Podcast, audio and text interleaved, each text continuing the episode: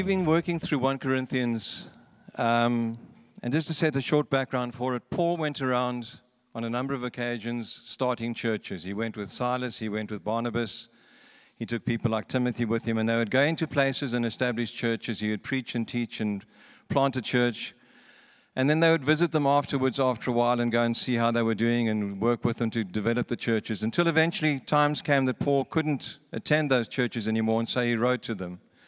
And so we have the epistles of Paul, letters that Paul wrote to encourage the church, to correct the church, and in this case, Paul's writing in relation to a number of concerns that have been expressed about what's going on in the Corinthian church. He writes to encourage them, but also to correct them and to speak about some of the problems that they're experiencing in the church. And I'm going to read the, the scripture for today, and then we'll look at the problem that he's confronting. We're reading from First Corinthians chapter three, verses one to five, and it says, "Brothers and sisters, I could not address you as people who live by the Spirit, but as people who are still worldly, mere infants in Christ. I gave you milk, not solid food, for you were not yet ready for it. Indeed, you are still not ready. You are still worldly, for there is, where there is jealousy and quarreling amongst you, are you not worldly? Are you not acting as mere humans? For when one says, 'I follow Paul,' and another, 'I follow Apollos,' are you not mere human beings? What after all is Apollos, and what is Paul? Only servants through whom you came to believe, as the Lord has assigned to each his task." The problem that Paul's dealing with here is what he calls carnal Christians, fleshly Christians. In this letter, Paul refers to three kinds of people. He talks about the natural man in First Corinthians two, verse fourteen. He says, "The person without the Spirit does not accept the things that come from the Spirit of God, but considers them foolish and cannot understand them because they are discerned only through the Spirit." Talks about people who are unchanged by God. They do not have the Spirit of God living in them. They are not born again. They are natural, carnal, well, they're natural people. Um, who don't understand. You know, John three three, when, we, when Nicodemus comes to Jesus and, and Jesus says to him, "Except a man is born again, he cannot see the kingdom of God." He's not just talking about the fact that those people can't go to the kingdom of God. He says they can't understand it. The mysteries of God are beyond our intellect. And Paul talks about people that are natural. They are unable to accept things. They... they cannot be held accountable for them. Sometimes when we are looking at people who are not Christians and they and they show such a disdain for the Scriptures, think about the fact that we believe in a God that we can't see. We believe that He created the world by speaking it into existence. We believe that because the Holy Spirit has convicted us of that. For people who have not been convicted, it sounds like a fairy story. It sounds like an extension of Lord of the Rings. And we get angry because they don't think the same way that we do, but they haven't been quickened by the Spirit. Our job is to present the truth to them and trust the Holy Spirit to quicken that inside them and, and, and bring them to an understanding. But Paul talks about these natural people, the natural man. Then he talks about the spiritual man in First Corinthians two, fifteen and sixteen. He says, "The person with the Spirit makes judgment about all things, but such a person is not subject merely to human judgment. Who has known the mind of the Lord so as to instruct him? But we have the mind of Christ." He talks about people who are now equipped to understand the things of God. When we receive Jesus Christ, when we give our lives to the Lord, you know, we have so many terminologies. I prefer to say I've given my life to the Lord than that I found Jesus. I've got a cartoon at the school that's got a couple of guys knocking on a lady's door and saying, "Have you found Jesus?" And behind it, there's a, a curtain with a pair of sandals sticking out underneath it. Jesus is not lost. He finds us, and we don't, I would encourage you not just to invite Him into your life, but to give your life to Him, not just to add Him as another influence in your life, but to give your life to Him entirely. And when we do that, we get inhabited by His Holy Spirit, who begins to make things understandable for us that we cannot understand by ourselves. And we need to be submitted to that so that we make our judgments and our decisions based on what the Spirit says to us and on the teaching of the Holy Spirit inside our lives. But in this section, Paul's talking about people that he calls fleshly or carnal people. He says these people know the things of God, but still characterized by fleshly, carnal thinking, by judgment and lifestyle that is carnal. And to understand this a bit better, we need to look at the actual words that are used when he writes here. There are two words that are used when we talk about the flesh or the carnal person. Um, there is one that is used, for example, in First Corinthians, in Second Corinthians three, verse three, which says, "You show that you are a letter from God, the result of our ministry, written not with ink, but with the Spirit of the living God, on tablets, of, not in stone, but on human hearts." And that human is the flesh heart. He says there's a part of us that is in, in inherently human that will always be. We live in a flesh suit. I call this my earth suit, this body that I have. It's what I wear while I'm here. I'm going to have a new, better one when I get to heaven. It's going to look great. It's not going to have a little paunch. It's going to have lots of hair. And it's not going to be white or gray. But it talks about fleshly, the, the, is, is the word sarkinos in the Greek. The word that's used here when Paul talks about the people that are in the flesh here, he talks about the word sarkikos, which means people who should know better, who are of the Spirit, people who are born again, that understand the Spirit but are not doing it. He's not talking about unbelievers. He talks about them as brothers. He says, you are not uh, spiritual but carnal. He talks about Christians already, people who have the Spirit of God, who know what to do, who have the ability to understand the Word and to apply it, but are not doing it. Um, just to talk about both of those, before we get onto the sarkikos or the, the, the fleshly carnal Christian, just talking about the, the weakness of the flesh, we need to take that into account as well. In Luke chapter four, Jesus goes into the wilderness and is tempted by the devil at a time of physical weakness. It says the devil came and tempted him to try and get him to eat, to try and get him to worship him, or to make food that, that, uh, by miracles and to do things that he wanted. He came at a time that he was physically weak. And when it ends that section, it says that the devil left him for a more opportune time. He left him for another time when he'd be weak. We are going to be talking about the spiritual side of carnality, but your flesh is, is something that you need to take into account. Look after your flesh. It houses your body. It houses all the things. It, sorry, it houses your spirit. It houses your intellect and the things you need to use. Watch out for being placed in positions where you are tempted by your flesh. And I always say to my children at the school, the time to make the decision not to have a spliff is not at the party when someone offers it. It's when you hear it's going to be at the party and not going in the first place. So that fleshy humanness of ours we need to take into account. But today we want to concentrate on the fact that we have this fleshly use in terms that says you are characterized by the flesh. It speaks of one who can and should do differently but does not. Paul says that the Corinthians were sarkikos. And he says that by saying to them that he cannot feed them solid food. He says they have to have milk. Now, this is a church that Paul spent a year and a half at when he established it. It's one of the places he stayed for the longest in his travels. And he built a very good foundation. And at that time, he, he taught them in a simple way. Anne said this morning at one point, there aren't two different gospels at different times. He was teaching them the truth of the gospel, but in a very simple way, needing them to grow up and be able to put that into practice in a, in a deeper way as they understood more and more how that affected them. But he says they've not grown in that way. He says, he warns the Corinthian church that they've not grown up, and spiritually talks about feeding them on milk to start with. What had happened over this period of time is that the people had grown, but not in the way that he wanted them to. Paul wants them to grow in their spiritual strength, in their spiritual understanding, and in applying that and becoming more effective. They've become intellectual about their faith. They've become connoisseurs of good sermons. They've become people who look at the style rather than the content of what people are saying. And why do I say this? Well, Paul calls them out as being fleshly. He says something that I find is an awesome reminder. He says to them, you're behaving like mere humans. Guys, that should excite us terribly. I'm not a mere human, I'm a superhuman. Paul says we're not mere humans. What's he mean? Well, I need to find my scripture. First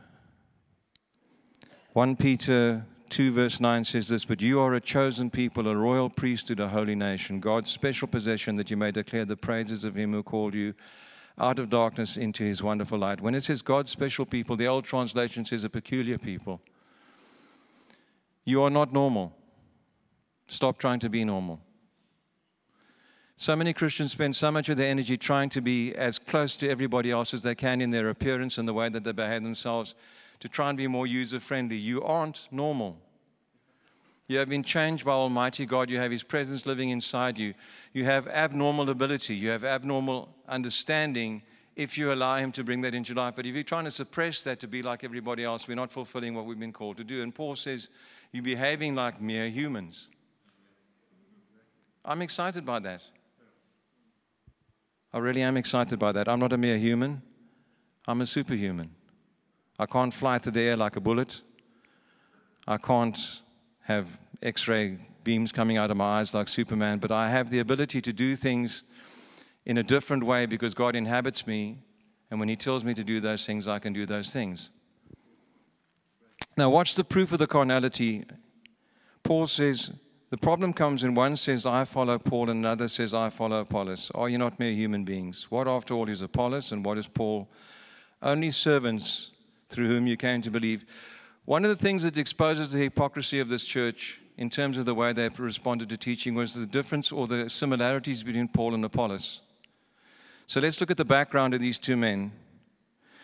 We know that Paul, before he became known as Paul, which is just simply the Greek way of saying the name Saul, Saul was a, a Pharisee, he was an educated man, and he was persecuting the church.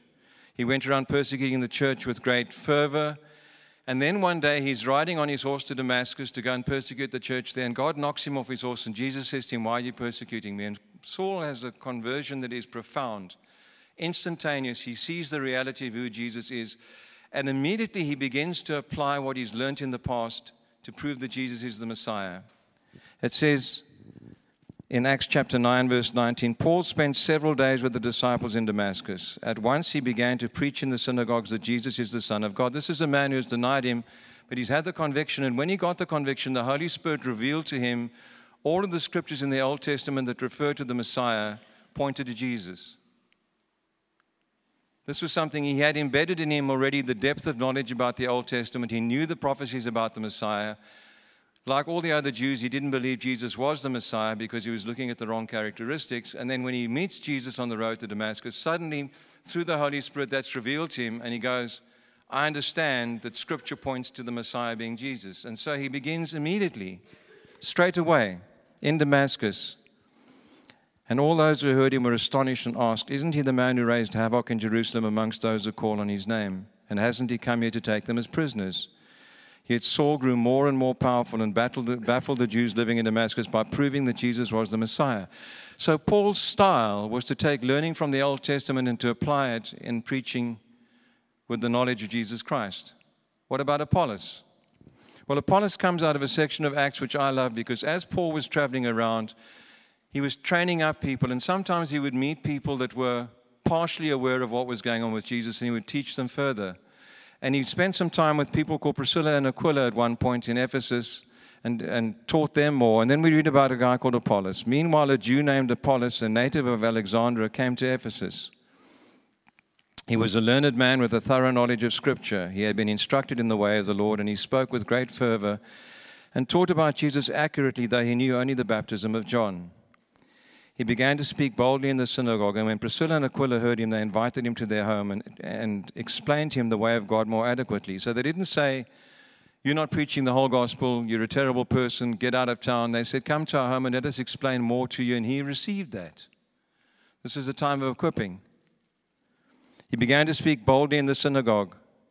When Apollos wanted to go to Achaia, the brothers and sisters encouraged him and wrote the disciples there to welcome him. When he arrived, he was a great help to those who believed because he vigorously refuted the Jewish opponents in public debate, proving from Scriptures that Jesus was the Messiah. Do you see the similarities? The sad thing is that Paul and Apollos had the same message. The content was the same. So why are people expressing a preference one over the other? Because of his appearance, his delivery style, his background, their past experience. All these carnal and intellectual reasons are them saying, for that reason I prefer this person. I want to talk about that for a moment or two. We do the same. We have preferences. I know that I spoke to a couple of people when lockdown came. They went online for, for teaching, and they began to surf the internet for people whose preaching they appreciated. Nothing wrong with that. Finding some people to strengthen you from other parts of the world. The internet's wonderful in finding those things out. But people begin to develop almost cult followings of certain preachers. And eventually they won't listen to other people except the few people who agree with them or agree with their thought pattern. And like anything online at the moment, the moment you begin to focus on something, those algorithms pick up the fact and they begin to feed you the same teachings and the same style of people. And you get people who are beginning to concentrate on one aspect of the gospel because they're not prepared to listen to someone because of their style of preaching or because of their appearance or because whatever happens. And we begin to get very narrowed down in what we're seeing. And people start spending all their time looking at mysteries that are not necessarily important. So I've got some friends who are absolutely sidelined by trying to determine how old the world really is. When did God actually historically create the world? And they're working out how many thousand years this happened and that happened. At the same time, some of them are trying to work out what the mark of the beast actually is, and they're focused on that. I don't want to be facetious, but you're not going to get to heaven one day, and Peter's going to meet you in the gate and say, welcome in, because you have determined as closer than anybody else how old the world is. Welcome in, good and faithful servant. Welcome in, because you came closest of anybody working out who the beast is. People be, tend to, to focus in on style and on substance. They become not world-weary, they become word-weary. They become connoisseurs of style. I used to be part of the, of, of the staff of, of a Maxi church in South Africa, a very big church where it had thousands and thousands of people. And when we had our annual conference, many thousands of people would come. And they'd come because we had preaching superstars. And some of them were very effective preachers, but people came for the wrong reasons. We once had an evening where someone punched one of our ushers because he couldn't get into a meeting because he'd come to see his favorite preacher. Now think about that. Seriously. He knocked down the usher because he said to him he couldn't come in because the building was full because of the fire regulations, because he couldn't see his favorite preacher. That's a carnal way of looking at the word. That's looking to stimulate your intellectual um, mind and, and, and to be tickled in the intellectual areas. So Paul is distressed in seeing that people are taking the preaching on in that way. For that reason, for the fact that they become focused, but also because at the very least it means they're not growing. At the very worst it means they're becoming inoculated against the gospel. You know, the way that vaccinations work, we all know, is you get a small amount of the disease or something very similar that stimulates the antibodies in your body to stand up against that thing. If people are sitting in a service and their focus is on the delivery style, the fluency, the intellect, the vocabulary of the teacher or the preacher or the appearance or their background or something like that, they're not focusing on what the Holy Spirit is saying inside them. They are having a carnal time, not a spiritual time. And they're not being equipped. And what's happening is they're becoming... Mike Palavachi a while ago, Ant and I were at a leaders meeting, and he spoke about a time in the worship history of Soul Survivor, which you mostly would, all of you would know, has played a huge role in, in developing different types of worship and different understandings of worship in this country. And he spoke about the fact that when Matt Redman was there, he became very popular. And I think that I need to say that I've seen so many people trying to copy Matt Redman's style when they should actually copy his heart. Because what he did was different because of his heart, not because of his musical style. But so many people began to come for the music. They came for concerts. And one, I can't give you the exact words, but Mike said there was one day when we, they overheard someone saying, worship didn't do anything for me today. Think about it. Worship didn't do anything for me today. People were going to be part of the emotion, the joy, the music, the atmosphere of the place, and it hadn't lived up to expectations. And worship is only and all about giving glory to God.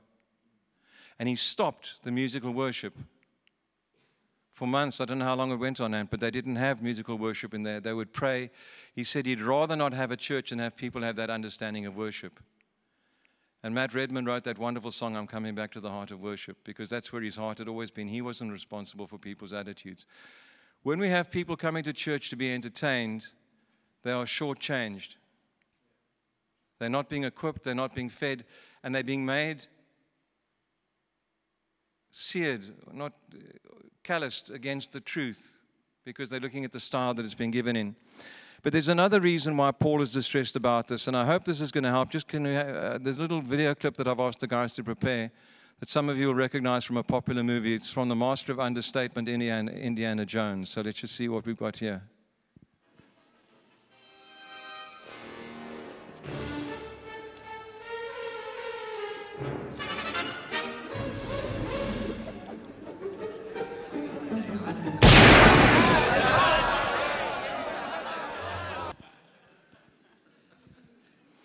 Don't bring a knife to a gunfight, is what I want to say to you. Ephesians six verse twelve says this, "For our struggle is not against flesh and blood, but against rulers, against authorities, against the powers of the dark world, and against the spiritual forces of evil in heavenly realms." And may I say, if you're not having a struggle, you're probably not a threat. So if you're not having a struggle in your spiritual life and nothing ever challenges you, then be a bit concerned about that, because the devil will come after you if you are serving God with all of your heart and all your mind and all your soul and all your strength. And we have that struggle. And if we want to go into that struggle with our intellect, if we want to go into that battle trying to figure things out and impress people with our eloquence and our personalities and our humor and all those kind of things that we, we enjoy having, it's not going to win the battle. We're going to carry a knife into a gunfight, just like that poor fellow did on the, the clip we had. Second Corinthians ten verse three says this, "For though we are in the world, we do not wage war as the world does. The weapons we fight with are not weapons of the world. On the contrary, they have divine power to demolish strongholds." If my mind is filled with the carnal style and the intellectual niceties of theology, and there's nothing wrong with theology, but if my mind is filled with that, if all I've got is clever words, I'm going into a fight that I can't win. And Paul doesn't want these.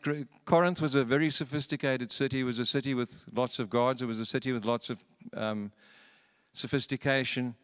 And these people were coming into services and sitting and judging who spoke, judging the writings of different people. And they were not equipping themselves. They were not growing. They were still eating milk. They were not protecting themselves. They were vaccinating themselves against the truth. And they were not equipping themselves with the right weaponry to fight with. And so Paul writes them, so where does that affect you and me?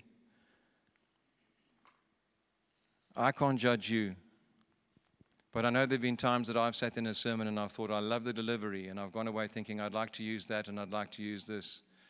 And when I've asked myself a while later, what did I learn in that? I haven't learned anything because I've not been focused on the, on the Spirit teaching me God's Word. When we get up on the mornings on, in the mornings on Sunday and begin to speak to you, it's not to impart our wisdom. I don't have enough to share. I need every bit I've got. It's to share the wisdom of God and to have the Holy Spirit quicken something to you. Hopefully this morning, different people will receive different things from what I've said, because the Holy Spirit will say, that's for you, that's for you, if we are open to Him. And so I would encourage you, take the warning that Paul's given to these guys. He loves them dearly. He calls them brothers. He calls them brethren. He doesn't say these are a bunch of bad guys, but he says you're in a place of danger. You're in a place of loss. You're in a place of not getting all that you can get. I think if I could leave you with one phrase, is don't bring a knife to a gunfight. I'm going to pray and then we're going to take communion together. So let's just pray together. Father, thank you so much for your word, and thank you for your Spirit. And thank you that your Spirit makes your word come alive, that your Spirit teaches us and guides us. And I pray, Lord, that we will have soft hearts and open hearts to hear your word, that we will take the time to have the Holy Spirit minister to us and know what it is you're wanting to say to us. Help us for, to not be proud, to not be picky and choosy about the topics we want to hear, but to hear everything that you have to say to us. Help us to be soft-hearted, to be fleshy in our hearts, not fleshly, not carnal, but be soft and, and able to be influenced by your Holy Spirit. I ask that in Jesus' name. Amen.